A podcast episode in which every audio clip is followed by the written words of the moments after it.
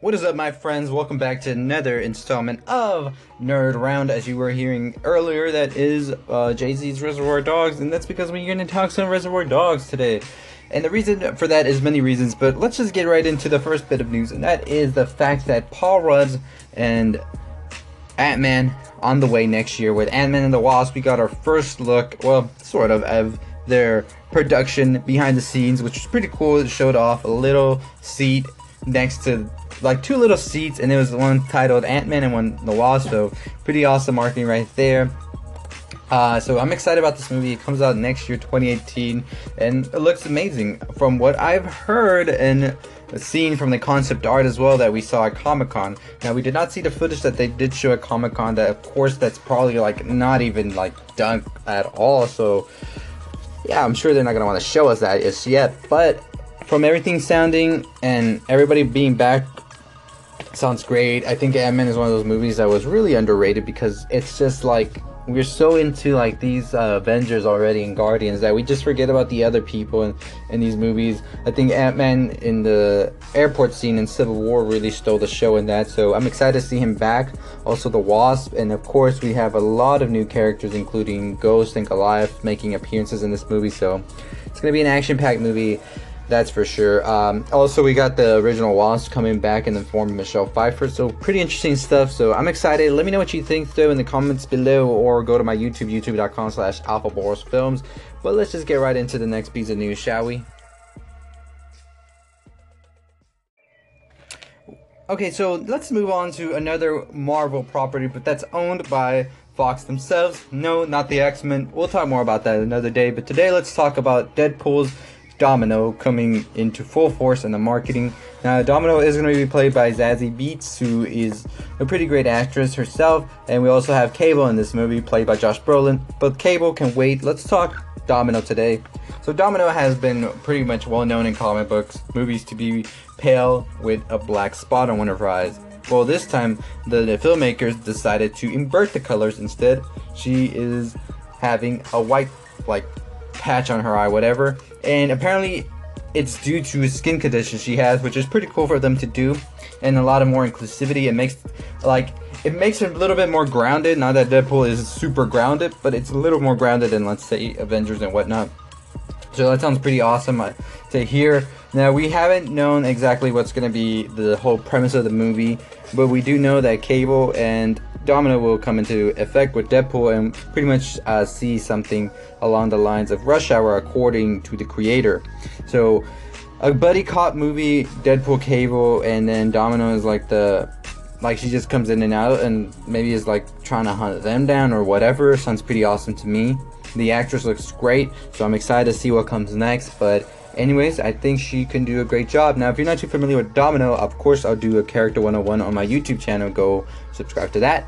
But if a little quick rundown, her real name is Neena Thurman, and she literally manipulates the odds, so she always gets luck in her favor. So let's say she's about to get shot and whatnot, she can manipulate the odds, and it's like it'll barely mess her by like a half an inch or whatever.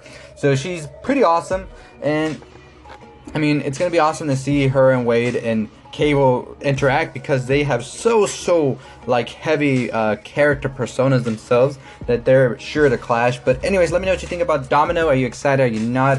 What do you think of the character changes? All of that, comment below or go to my YouTube page and comment all of that. But anyways, let's move on to something a little bit more on the side of. Uh, let's just move on. So here's a movie. Well, this is the last thing we're going to talk about today. If anything else breaks out later, of course we'll cover it. But let's just talk about something, not something that movie's coming out, and it's just like a movie that's just ingrained in all of our brains, just how good it is, and really gives any up and coming director a motive to be like, you know what, let's do something fucking amazing because Quentin Tarantino took something that was so simple and made it into a brilliant movie, and I'm talking about Reservoir Dogs, which only took five weeks to film, And the movie looks like a fucking masterpiece, and it holds up today a lot. So let's talk about uh, Tim Roth, who in this movie played, of course, Agent Orange, and let's talk about how long he actually had to stay on the ground. If you're not seeing this movie, go see it right now before I start talking about it. But anyways, if you leave right now and you go see that movie, I just wanted to tell you thank you for listening. Go ahead and subscribe here on Anchor so you get my daily talks on movie news and just anything I want to talk about really about movies. And also, you can go check out my YouTube channel where I do like movie news, reactions, theories, breakdowns, all that good stuff. But if you're still here, you're still listening, let's talk about how long Tim Roth stayed on that floor after he had been shot. Apparently, he had been on that floor for the better part of two weeks. Of course, not two weeks straight, but most of the time shooting, he was on the floor. The whole thing took about five weeks to shoot, so pretty much half of the movie he spent on the floor, and he's not bad about anything. He said Quentin was amazing during the whole shoot.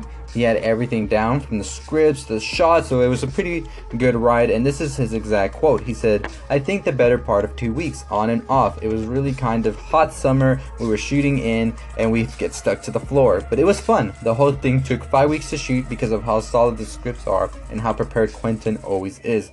It was such a good ride. Quote. So yeah, I mean, we're still talking about um, Reservoir Dogs all these years because it's brilliant. It's really well done. The pacing is well. The storytelling is amazing. It really introduced a non-linear to the pop to the to the to many uh, moviegoers because this is not something new that's been done before. That's been that that hadn't been done before Quentin came into the scene, but it was something that Quentin has really laid mark into his career of doing with these non-linear movies that just uh, hop in and out of time, and it's great. It's great. It does more of a sort of natural flow to it because things are being remembered, things are being foreseen, and whatnot. So, anyways, I just wanted to talk about that because I think it's one of the best movies ever, and I just read about that. And I thought it was interesting to talk about. But, anyways, that's gonna do it for Nerd Round today. Not much in the news, of course. It's almost time for like the Hollywood season of Oscar movies and all that. So, buzzworthy attention for like uh, blockbusters is almost a little bit fading out. We'll get more into that during Christmas. But anyways, if, things start to break out, I'll talk about them for sure. Uh, I just saw The Big Sick last week, so a pretty good movie. I'll probably do a full review, or we'll see if I do some kind of breakdown. Uh, in the coming uh, days on my channel. But, anyways, as always, make sure you go hop onto my YouTube channel. I'll do a character 101 on Domino, and yeah, should be fun. Anyways, as always, that's gonna do it for me. I will see you all next time. Stay positive.